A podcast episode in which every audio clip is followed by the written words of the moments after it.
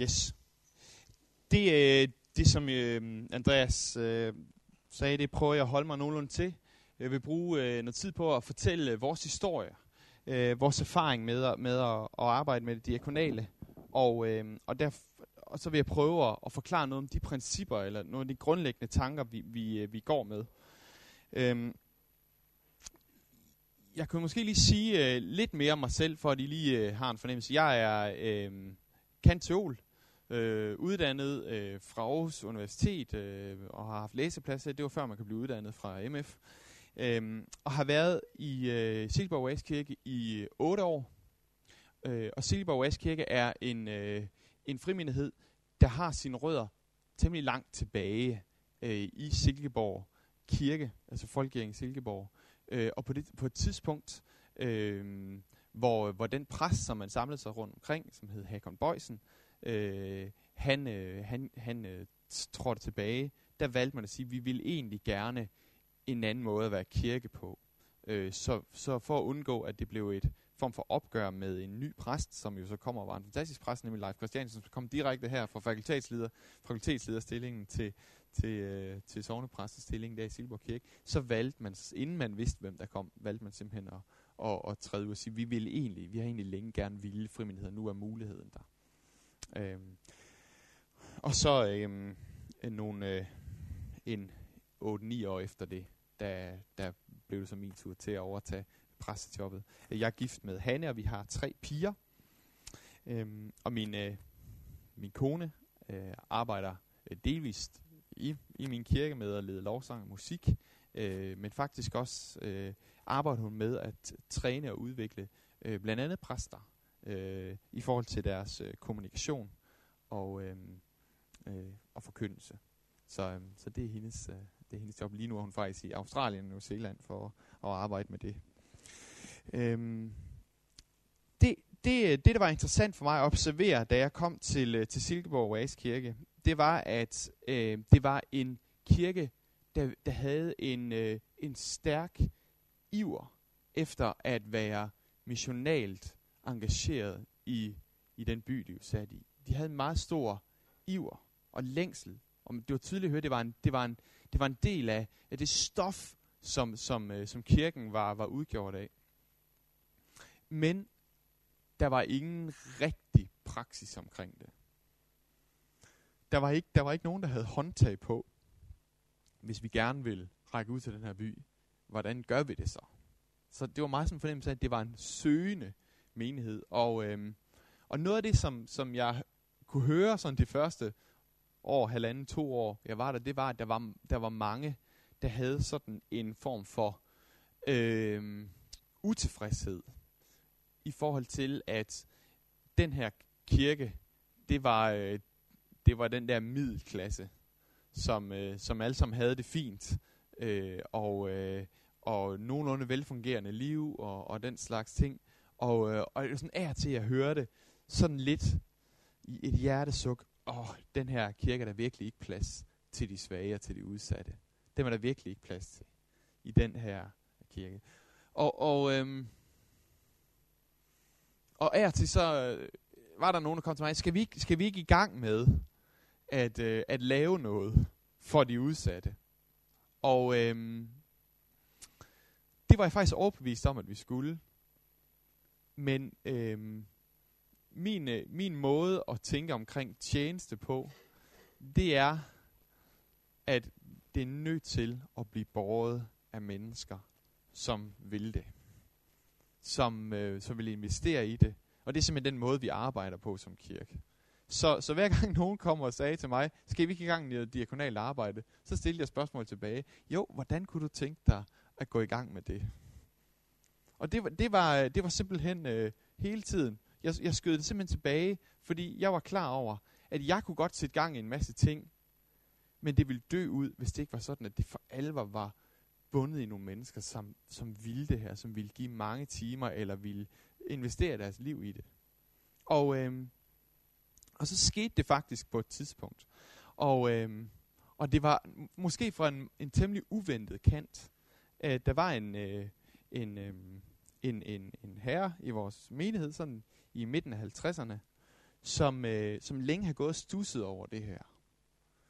Og, øh, og lige pludselig oplevede han simpelthen at få en drøm, som han, han drømte om natten. Og, øh, og, og Gud åbnede hans øjne særligt for øh, behovene hos øh, enlige mødre. Og, øh, og det var, han kom simpelthen, det var sjovt, fordi han var egentlig en, der havde siddet meget på bagerste række i kirken. Øh, og ikke fyldt særlig meget. Men han kom simpelthen som skudt ud af en kanon. Og sagde, det her, det jeg kaldet til, er der nogen, der vil være sammen med mig om det? Og han fik det sagt på sådan lidt, ko, lidt, lidt uheldig, sjov måde, fordi han, han stillede faktisk op for en menighed og sagde, hvis der er nogen af jer, der tænder på enlige møder, og det, det lød lidt forkert. Øh, tanken var god nok. Øh, er der nogen af jer, der brænder for at, at gøre en forskel for dem? Og, og så fik han samlet sig et ganske lille team. Jeg tror, der var en 5-6 mennesker, der sammen med ham sagde, det gør vi faktisk. Og, øh, og så, så var det meget simpelt. De satte en annonce i avisen, der hed, er du enlig mor, og har du behov for øh, at få nogle praktiske ting løst? Hækklipning, gulvvask eller whatever, så vil vi meget gerne hjælpe. Ring på det her nummer. Og, og den røg i nogle gange, og det, det fødte nogle, øh, nogle få ting. Eller det var sådan noget, øh, måske en gang i ugen var der nogen, der var ude, eller et par gange om måneden, eller sådan noget. Og så den kørte det faktisk i, i et par år, hvor der ikke var voldsomt meget mere i det. Og, øhm, og det, det var, øhm, det var, det var egentlig lidt sjovt, fordi at jeg kunne mærke på mig selv, jeg havde sådan en, jeg havde virkelig en fornemmelse af, det her det kunne blive rigtig, rigtig vigtigt i vores menighed. Men jeg kunne heller ikke rigtig, altså jeg kunne ikke rigtig se andet end at der var den her lille gruppe, der lavede nogle få aktiviteter. Og, øhm, og, det, og det, der skete egentlig ikke så voldsomt meget. Min forventning havde nok været, at det ville, der ville ske meget mere. Og jeg tror faktisk, her ligger der en meget vigtig læring til mange af dem, der gerne vil i gang med noget. At man skal ikke undervurdere vigtigheden i det, der hedder svinghjulseffekten. At hvis man vil skabe noget, der har en stor effekt, så begynder det ofte med få menneskers meget disciplinerende eller meget disciplinerede og vedholdende tjeneste. Og det at ture lade noget tage år om at starte op, det er ofte en måde at lægge en meget vigtig grundvold på. Og især når det handler om diakoni. Fordi hvis der er én ting, man må have, hvis man skal tjene i diakoni på en måde, som faktisk hjælper mennesker, så er det en villighed til at engagere sig, ikke bare i to år, ikke bare i 5 år, 10 år, 15 år, 20 år. For det er det, det kræver. Og de første 5 år, det er bare det, det kræver for at vinde tillid til, at man ikke bare vil stjæle for folk og bygge sit eget brand på noget, der er meget populært. Nemlig at hjælpe de udsatte. Ikke også? Det gør Coca-Cola og alle mulige andre McDonald's. Og vi ved godt, det handler om bundlinjen for dem. Ikke? Og, og, og, og, og derfor så er der i forhold til diakoni, er der ikke nogen hurtig startup. Det er jeg helt overbevist om. Det er det lange, seje træk af mennesker, som har Guds hjerte for de udsatte, for byen, og som siger, det her, det vil vi engagere os i. Og jeg tror, det var Guds nåde mod vores fællesskab, at det var nogle sejtrækkere, der gik i gang. At, at den her mand midt i 50'erne, han var villig til at sige, at altså, det er okay flere år, tre, fire, fem år, hvor vi bare går løs på det her. I det små, men vi bliver ved trofast. Og, øh, og det, der skete i, øh, i løbet af det, var, at der poppede nogle flere idéer op. Vi, vi har i et stykke tid også haft nogle jule, fælles juleaftener. Der var nogle familier, der, der opgav at have juleaften hjemme hos dem selv, og så i stedet for var i kirken og inviterede familier, der ikke havde nogen fest at komme til. Der kom også øh, sideløbende et, et initiativ omkring at dele julepakker ud til nogle udsatte familier. Jeg tror, den første gang vi gjorde det, var det en 30 stykker, vi delte ud. Og, øh, og, og det, det, det var sådan et, et langsomt sejtræk omkring bare at gå i gang med nogle ting, der egentlig var meget simple og meget lige for. Øhm, og så begyndte det at vække noget genklang.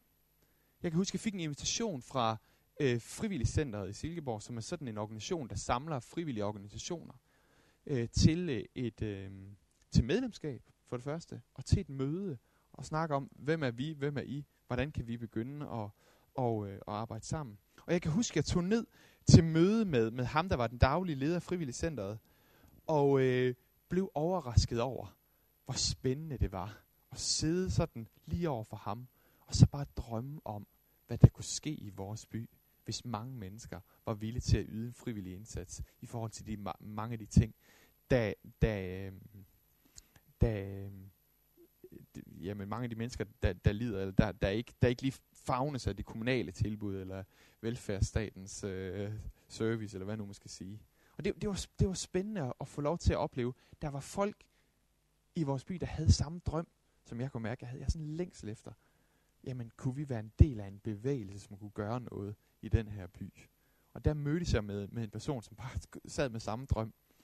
Og, og jeg kan huske, på det tidspunkt var, øh, var jeg egentlig temmelig bange for, at vi skulle blive øh, mistænkeliggjort. Hvad var vores motiver for at gøre det her? Så jeg, var, jeg kom meget forberedt på at skulle forsvare vores motiver. Det jeg var overrasket over, det var, at der slet ikke kunne stille spørgsmålstegn ved dem. Og det, det var faktisk overraskende, fordi vi er jo ikke engang en folkekirke, vel? altså, vi er en frimenighed, ikke? Og det troede vi da i hvert fald var sådan nogen, der ikke havde særlig godt ry. Men i virkeligheden var der en utrolig åbenhed, som vi var fuldstændig overrasket over. Meget af den der stigmatisering, som vi havde forventet, vi skulle lide under, det var noget, vi havde påført os selv. Det var ikke andre, der påførte os den. Og det var faktisk interessant i sig selv at opleve det. Og øhm, noget, noget af det første, jeg personligt valgte at gøre, fordi jeg havde sådan en fornemmelse af, at det var, det var noget, jeg kunne gøre, fordi der havde jeg virkelig en drøm. Jeg havde virkelig en drøm for noget, der gik ud til byen på den her måde, der samarbejdede med byen. Så jeg valgte at gå med i et, et lille team, der, der ville sætte gang i et nyt øh, initiativ øh, for vores by, der handlede om at vise alle de frivillige foreninger til sådan en form for event eller sådan en frivillig dag. Så jeg, sagde, jeg, sagde, jeg vil godt være med i styregruppen, jeg vil godt være med til at, og, og, og drømme store drømme, og, og, og tænke, hvad kan vi gøre for at være med til at skabe sådan en form for frivillig bevægelse i vores by. og det, der var så, så sjovt og pudsigt og overraskende, det var, at det kom til det der møde, og lige pludselig fandt jeg ud af, at af alle de forskellige frivillige organisationer, der sidder her rundt om, der er det stort set kun mig, og så lederne af frivilligcenteret, der egentlig var interesseret i bare at række ud til byen. Alle de andre var interesseret i, hvad kan de få til deres egen klienter, eller deres egen medlemmer. Alle sagde, hvad får vi ud af det? Og de, ingen spurgte, hvad kan vi give? Og det var det, jeg kom med det spørgsmål. Og lige fandt jeg ud af, at vi var faktisk i en meget unik situation i forhold til mange andre øh, godgørende organisationer i, øh, i vores by, nemlig at vi stillede det modsatte spørgsmål. Vi stillede spørgsmålet, hvordan kan vi velsigne? Hvordan kan vi gøre en forskel? Vi, vi vil bare gerne tjene. Og, øh, og det, øh, det førte faktisk til, at, øhm, at der kom en, en stående relation mellem øh, vores kirke og, og det frivillige center. Øhm, og på et tidspunkt så stoppede den dagleder og blev erstattet af en ny. Øh, og det skete meget sideløbende med, at vi i, i, i menigheden fik en kvinde, som sagde, jeg vil godt give et år. Jeg siger mit job op, og jeg giver et år til at arbejde med det her. Øh, så vi havde, ikke nogen, vi havde ikke nogen lønkroner ind over det her i, i det første lange stykke tid, men hun gav et år frivilligt, sin tid fuldtid. Og, øh, og en del af det, hun gjorde i det år, det var, at hun en gang om ugen satte sig ned sammen med lederen af frivilligcenteret. Og, øh, og blev det der energiboost i den her frivillige centerleders øh, hverdag, hvor hun faktisk coachede hende og vejledede hende i forhold til ledelse og sådan nogle ting. Og det var enormt spændende at, have, at, at begynde der et eller andet sted.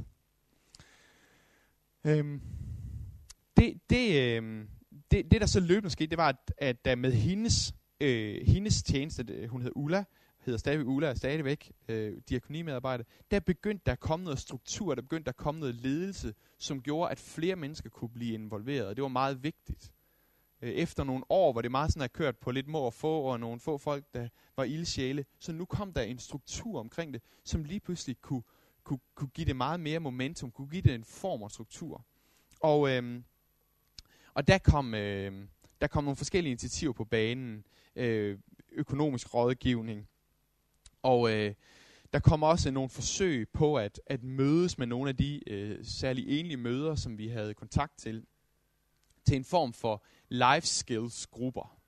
Det vil sige, hvor man mødtes og talte om, hvordan opdrager man sine børn, hvordan, øh, øh, ja, hvordan, hold da op, der er gang i den her i Aarhus. Øh, om de kører lige derude, kan jeg se.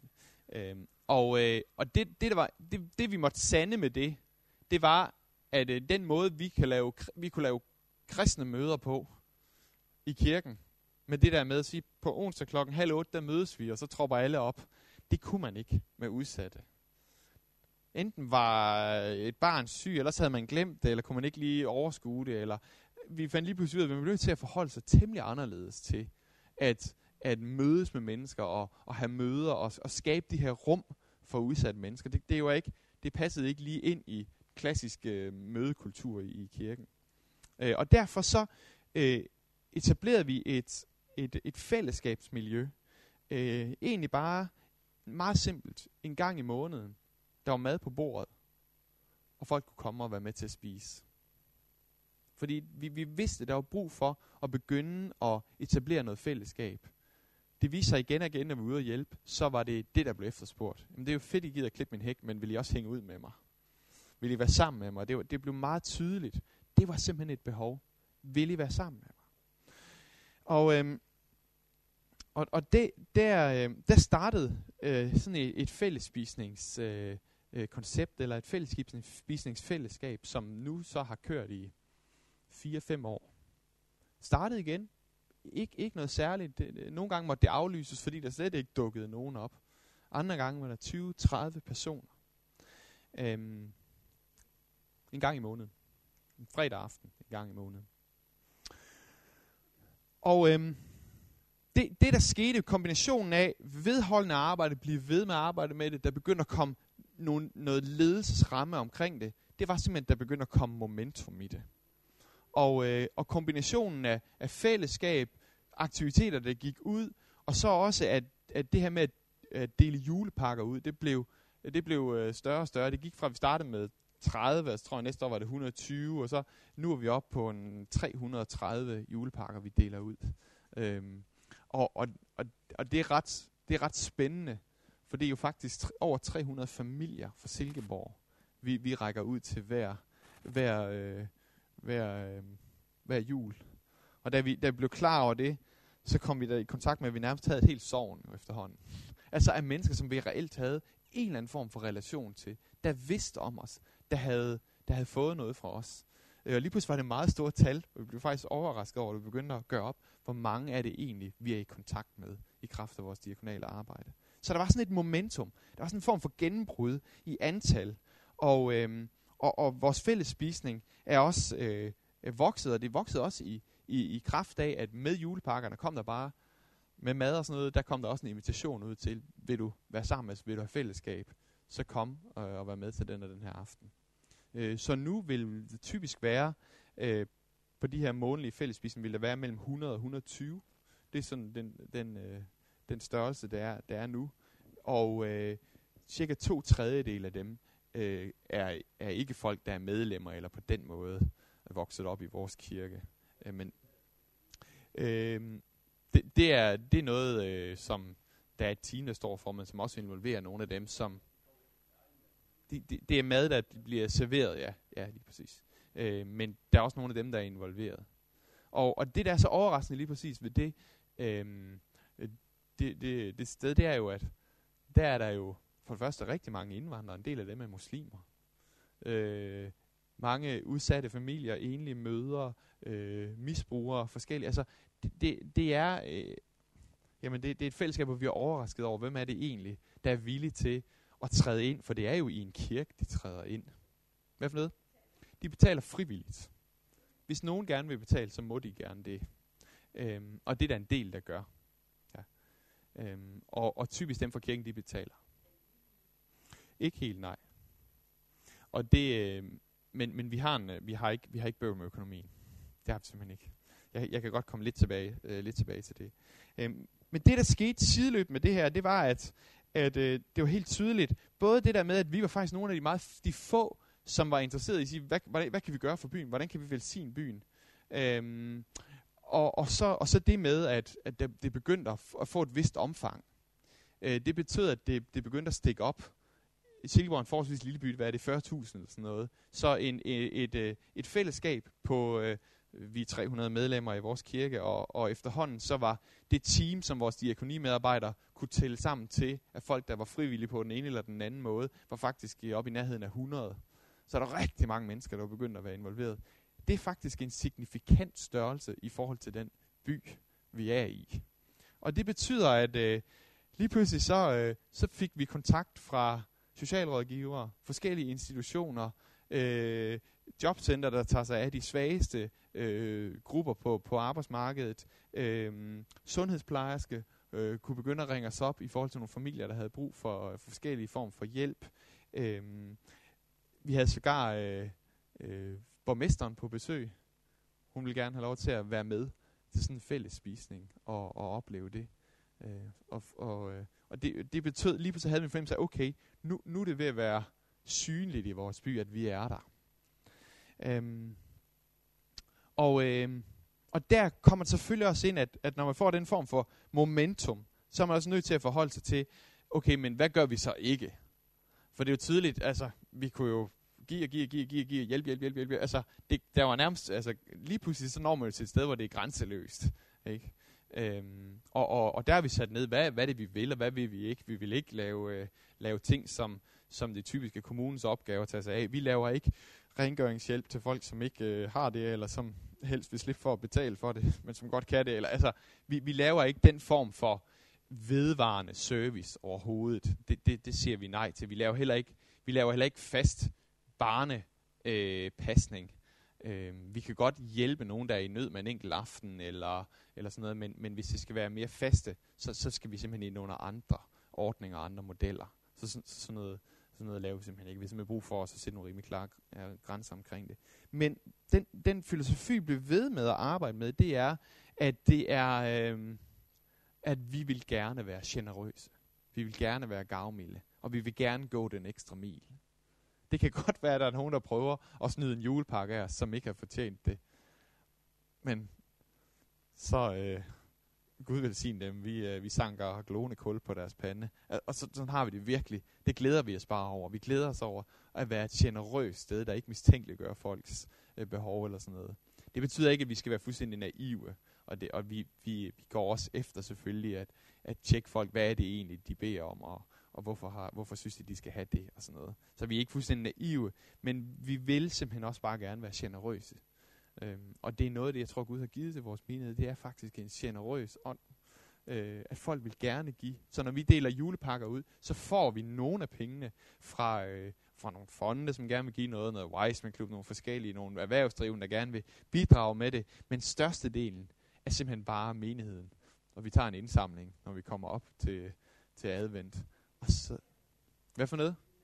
Det er mad, ja, ja en pakke der, øh, af mad, der måske koster omkring 300 per, per, per familie. Eller sådan noget. Så julemad. Øhm, og ja, det tager vi simpelthen, og menigheden vil gerne give 50.000 til sådan en øh, til sådan et, øh, et sådan juleeventyr. For, og det ligger simpelthen så dybt i menigheden. De har den generositet, at det, det vil de bare gerne. Øhm, så, så, så det er fantastisk at opleve. Øhm, det, det vi blev, øh, og det var faktisk i 2011, der oplevede vi, at det var nødvendigt for os at, øh, at forholde os til, at øh, det her var sådan set en succes på, på sin vis. Men vi synes også, der manglede noget. Vi synes faktisk ikke, at vi havde fået det hul igennem i forhold til os at forkynde evangeliet. Og, og, og, øh, og række Guds ord til mennesker og se mennesker liv blive forvandlet ikke bare af, at vi er nogle søde mennesker og gider være sammen med dem, men faktisk også, at Gud møder dem. Og øh, noget af det, vi fornemmede, der var vores kald som menighed i 2011, det var at bruge et år, hvor vi lagde noget af vores meget stærke aktivisme til side, de mange aktiviteter, og, og satte et år af til virkelig at bede. Og, øh, og satte alle mulige bønne øh, tiltag op for simpelthen at bede bede for de udsatte områder i vores by. Det er min svigermor, bliver ved med at ringe. Hvad sker lige for det? Det er Bjarnes storesøster. det er det nemlig. øh, og, øh, og, og, og, og det, der var meget specielt at opleve lige præcis i det år, hvor vi, hvor vi sagde, nu tager vi et år, hvor vi beder, beder om Guds velsignelse og noget ind over vores byer, beder om Guds udrustning og fylde, for at vi ikke bare kan gøre tjeneste i at fylde værtslige behov, men faktisk også at kunne, kunne møde åndelige behov. Det var, at vi oplevede at, simpelthen at gå ind i et, jamen, næsten sådan en helt ny fase af det at være i diakoni. Og det var en meget, meget vigtig erfaring, der skete lige her. Øhm, for det første, så, så skete der det, at der koblet på vores diakonale arbejde, kom en mirakuløs dimension, som vi simpelthen ikke havde set før. Når vi bad for mennesker, som var syge, lagde hænder på dem, så blev de simpelthen raske. Det oplevede vi. I nogle perioder oplevede vi nærmest sådan ugenligt, at der var historier om det. Jeg har nogle, nogle fantastiske historier.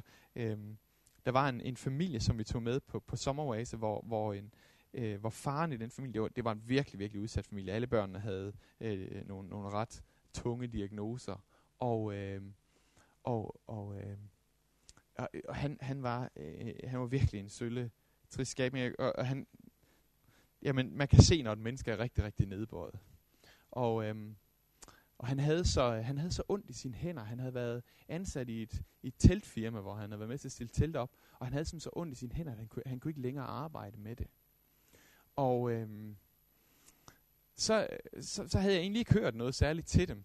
Men øh, den sidste dag på, på sommeroase, øh, så lagde jeg lige pludselig mærke til, at, at han var helt ekstremt aktiv. Og jeg tænkte, er han blevet fuldstændig manisk? Hvad, hvad er han gang i?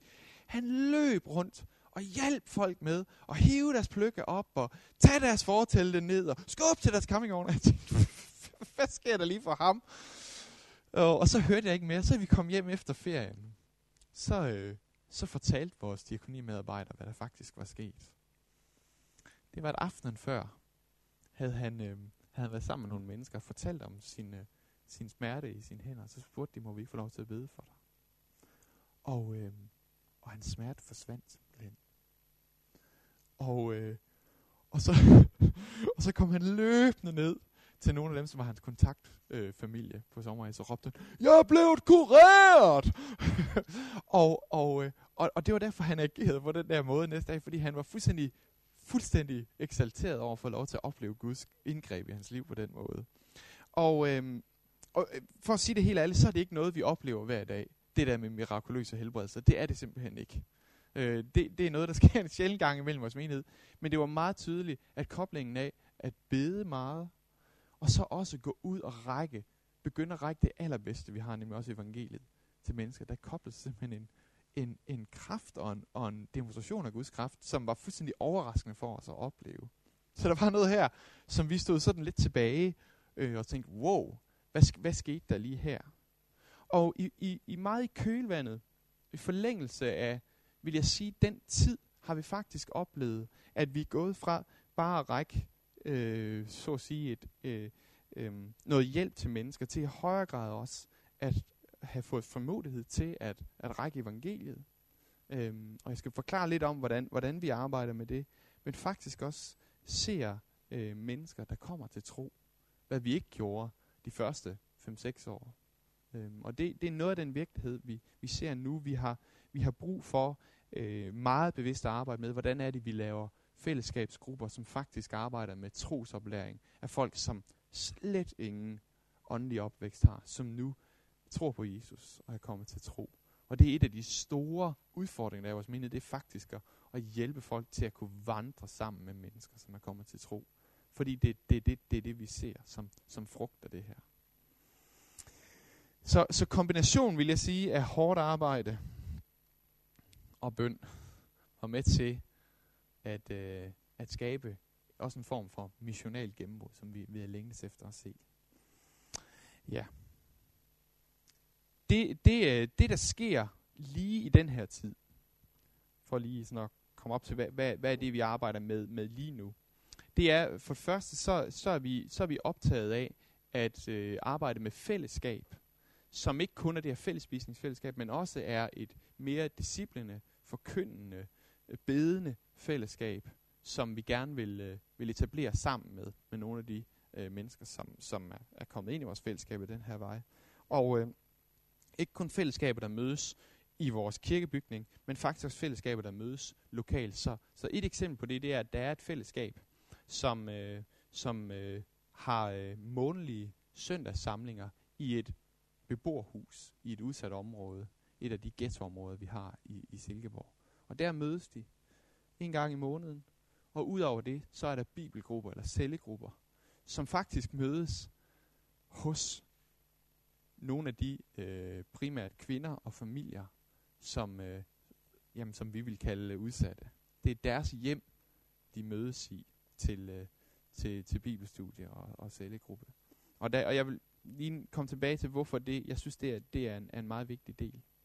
Øhm, det, øhm, det vi også ser, det er, at og sådan har det efterhånden været nogle år, vi har jo vi har ingen gudstjenester, hvor det ikke er, der måske sidder 10-20 øh, mennesker fra, fra det her miljø på, på bænkerækkerne. Øhm, og øhm, og, og det, det vi, har, vi har oplevet, som øh, var et kald til os, det var også at give noget af det her videre, øh, og faktisk begynde at involvere andre kirker i vores by i noget af det samme. Og derfor så har vi øh, sammen med, med Blå Kors og øh, syv andre kirker i Silkeborg øh, søgt midler til at kunne ansætte en netværkskoordinator, som skal sætte et arbejde op, der handler om at få øh, otte menigheder til at arbejde sammen om ja, meget af det, vi, vi egentlig har pioneret, og så give det videre, så at sige, til andre menigheder, og involvere dem i det. Øh, og det er vi i gang med nu. Vores diakonimedarbejder, som var efterhånden var blevet ansat på 20 timer i, øh, hos os til at arbejde med, med at lede det diagonale. hun er så blevet ansat yderligere 15 timer i den her øh, paraply, hvor, øh, hvor, hvor, hvor hun arbejder ja, med det her netværk og engagerer de andre, de øvrige kirker, som er med. Øh, og og det, er jo vores, det er jo vores drøm at stå sammen med, med hele den her flok af kirker i Silkeborg og række Guds omsorg og barmhjertighed til, øh, til udsatte i vores by. Og, og vi kan nå så meget mere. Og det, det er noget af det, jeg glæder mig utrolig meget. Jeg tænker, wow, så lille et fællesskab, som vi trods alt er. 300 medlemmer. Så meget ravage, vi trods alt kunne gøre i vores lille by. Hvor meget kan vi så ikke gøre, når vi er otte kirker, der står sammen? Og det, det er sådan et... Øh, det er sådan noget, jeg, jeg, jeg glæder mig enormt meget over. Og har også store forventninger, og jeg synes egentlig, der er et element af det, der er sådan lidt kirkehistorisk i forhold til, til Silkeborg. Primært frimindigheder.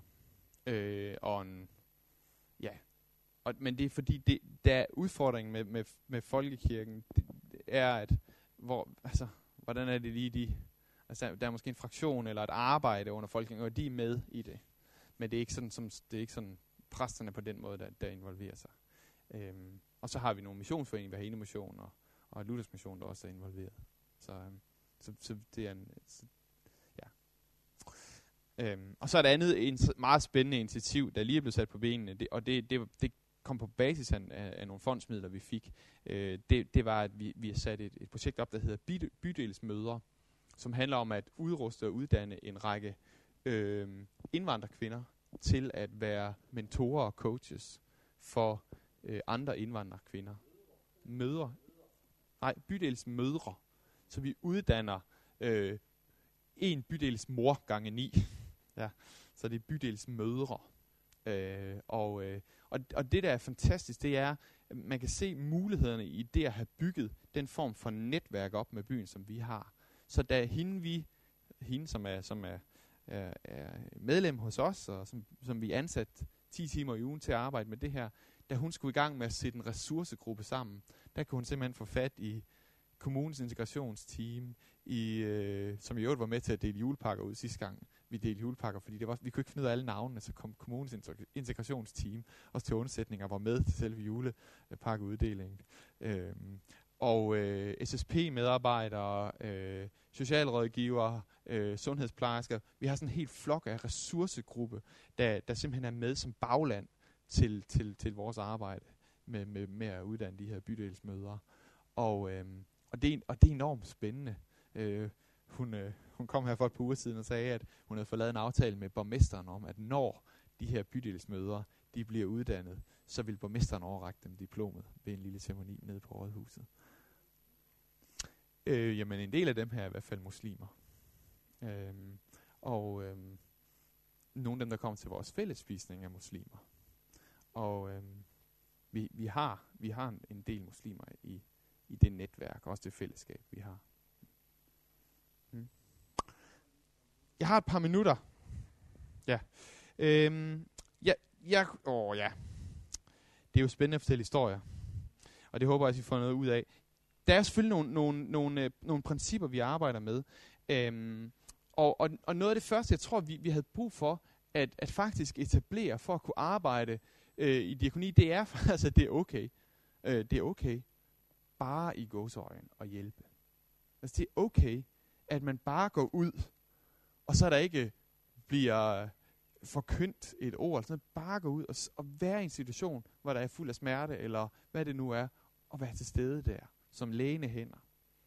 Og, øhm, og der var noget om evangeliet eller frelsen, jeg tror, vi havde brug for at lære.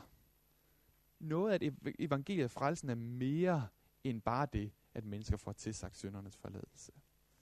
At der er noget ved det shalom, eller den fred, som kommer med Guds herredømme, som vi også er sendt til at bringe, som faktisk også er en del af de gode nyheder. Når vi læser Lukas evangeliet, jeg skal ikke, skal ikke øh, øh belemmer jeg for meget med det, men så er Jesus enormt optaget af at samle op på gammeltidsmændets profetier, som knytter sig til netop det her med, hvordan når Gud bliver konge igen, og netop profetien om Messias, som skal komme, så bringer han Guds shalom. Og, og, øh, og vi, vi mener, der er, der er også et, et helt bibelsk legitim øh, grund til også bare at gå ud og sige, at vi, vi bringer Guds fred ud i menneskers liv, og de får lov til at smage, så at sige, på den bidder evangelie, som det også er. Øhm, men også bare det at gøre noget, er faktisk øh, en spændende og meget vigtig kontemplation. Altså jeg tror faktisk for, for os, som er engageret i det, der, der, øh, der har vi fået øjne op for Jesus. Og noget af det, som, som, øh, som, som jeg sådan teologisk øh, prøver at, at hjælpe nogle af dem som, som, øh, dem, som arbejder med diakoni i vores menighed, med, det er faktisk at holde øje med, at Jesus er på færre i det. At det ikke bare er dem, der går ud og gør en god gerning, men vi tror faktisk på, at det er Jesus selv, der tjener. Fordi vi er kristi læme. Og derfor bliver diakoni ikke kun aktivitet, det bliver også kontemplation. Altså en, en erfaren eller en skuen i den Jesus, som vasker disciplenes fødder. Og, øhm, og, og derfor så er det et rigtig godt spørgsmål, når vi går ud og tjener blandt de udsatte, og stille spørgsmål, fik jeg øje på Jesus? Hvad gjorde han? Og hvad er den prædiken, I selv bringer med hjem, af hvordan han vasker dine fødder? Og det, der er så interessant lige præcis ved fodvaskningen, er jo netop det, at, at, at Jesus gør noget ved dem, som de ikke forstår, men som de først forstår senere, nemlig da han er død for dem. Fordi der forstår de, hvad det store billede af, hvad fodvaskningen betyder. Men alligevel smager de på den bid, der bare handler om, at han er den konge, der tjener. Og, og der er noget, ja? Hmm? Jeg tror, vi tager den bagefter. Er det ikke, øh, eller er det sådan, ja. Så, så, så, det, er, så det er et... Øh, så det er et element, jeg tror, der, der, er, en, øh, der er vigtigt. Der, jeg tror, der i det at tjene, der sker der også en mystisk forbindelse med, med den konge, som tjener ved at give sit eget liv på korset. Og det, og det er faktisk vigtigt, også som sådan både teologisk, men også praktisk refleksion. Øhm, og så vil jeg også sige, og det er vores erfaring, at bare det at vise godhed og barmhjertighed, det er også at så frø. Det er det. Det er så frø, som vokser op og bliver til høst. Det er vores erfaring. Men det tager måske 5-7 år. Men det er at så noget, som nu viser sig at blive til en høst også i, folk, i folks, at de kommer til tro, de får møde med Jesus. Og så er et af de vigtige principper, vi har, og som vi går meget ud af at, at understrege, det er, at vi tror faktisk, at sand diakoni, det er koblet på et konkret lægeme, som beder, læser i Bibelen, forkynder evangeliet. Fordi at diakoni er en praksis, som Kristi lægeme gør. Det er det. Hvis det bare, han har sagt, er nogle folk, der gør noget godt socialt, så er det ikke diakoni med, så er det socialt arbejde. Og det er også fint. Men det er lægemet, der gør diakoni. Og, og vi tror på, at hvis vi skal se den varige frugt af diakoni, som vi gerne vil se, så er det nødvendigt, at det er det lægeme, som ja, bider læser, forkynder Guds ord, som, som er i gang med det, fordi at der er en umiddelbar link mellem, at jeg går ud og hjælper nogen, og de møder mig, og de kan blive inviteret med i det fællesskab, som, som det mest naturlige af alt, beder sammen, læser i Bibelen sammen, forkynder Guds ord, og dermed bliver linken imellem øh, det, vi vil sige, at vi, vi forkynder evangeliet ved gerninger, og det vi forkynder evangeliet ved, ved, ved ord, det bliver meget let overvindeligt. Hvor, hvor i mange af de diakonale institutioner er det blevet skilt meget ad, og det er næsten blevet til sådan uovers, uoverstigeligt svæld. Øhm. Og, så, øhm, og så vil jeg sige, et, et, et tredje vigtigt princip, vi får at arbejde med, det er, at vi vil hjælpe uden at stjæle fra folk. Og man kan så let stjæle fra mennesker, når man prøver at hjælpe dem. Man kan stjæle deres værdighed. Man kan stjæle fra dem på den måde, at man prøver at drive plat på at hjælpe dem.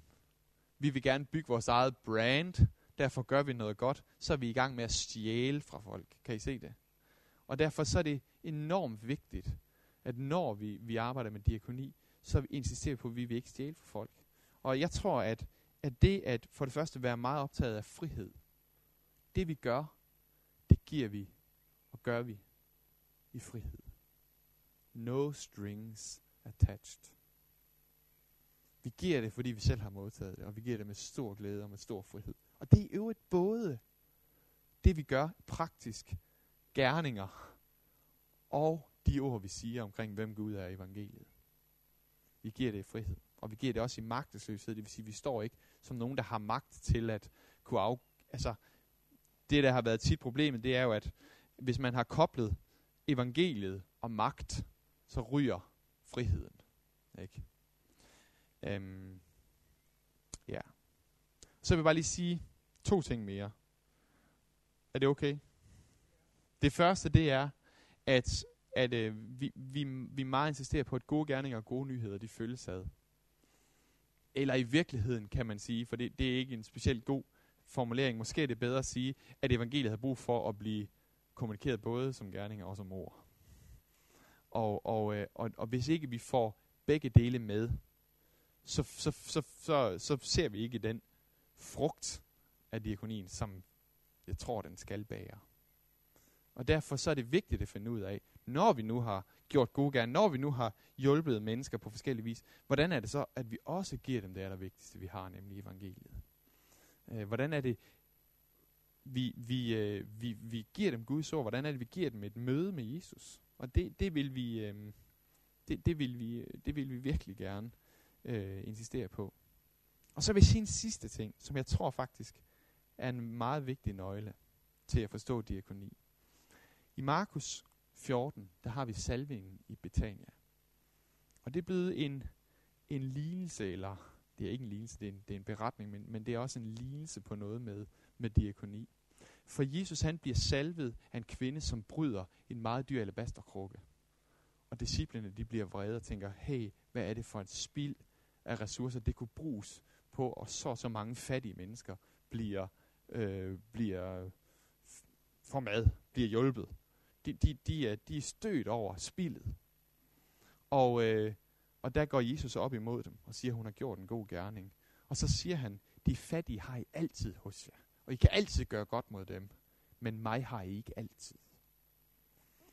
Og det, hvis der er én ting, der er helt sikkert, når man arbejder med diakoni, så er det, at behovene vil altid være der.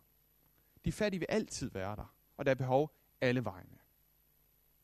Så hvis man gør behov til det primære kompas, altså hvor der er behov, det kan vi vide, hvor der behov, det kan vi med, så ender man med at blive bebyrdet, og, og minder dybest set også, ender dybest set også med at blive rundtosset. Fordi det er alle vejene. Vi kan møde behov alle vejene. Og vi kan ikke lade behov styre, hvor vi rækker ud. Det er, det er helt overbevist om, fordi de er alle vejene. Vi er nødt til at lade Jesu herredømme lede os. Altså dybest set stille det her spørgsmål til Jesus. Hvem er det, du sender os til? Hvor leder du os ud? Og derfor var det, er det min oplevelse, at måske det allervigtigste i, i vores historie med diakoni, det var, at vi ventede med at gå ud, indtil der var nogen, der virkelig havde en fornemmelse af, det her, det leder Gud os ud i. Fordi hvis det bare er behovene, vi styrer, så kan vi blive så optaget af behovene, at vi kommer til at slippe Jesus.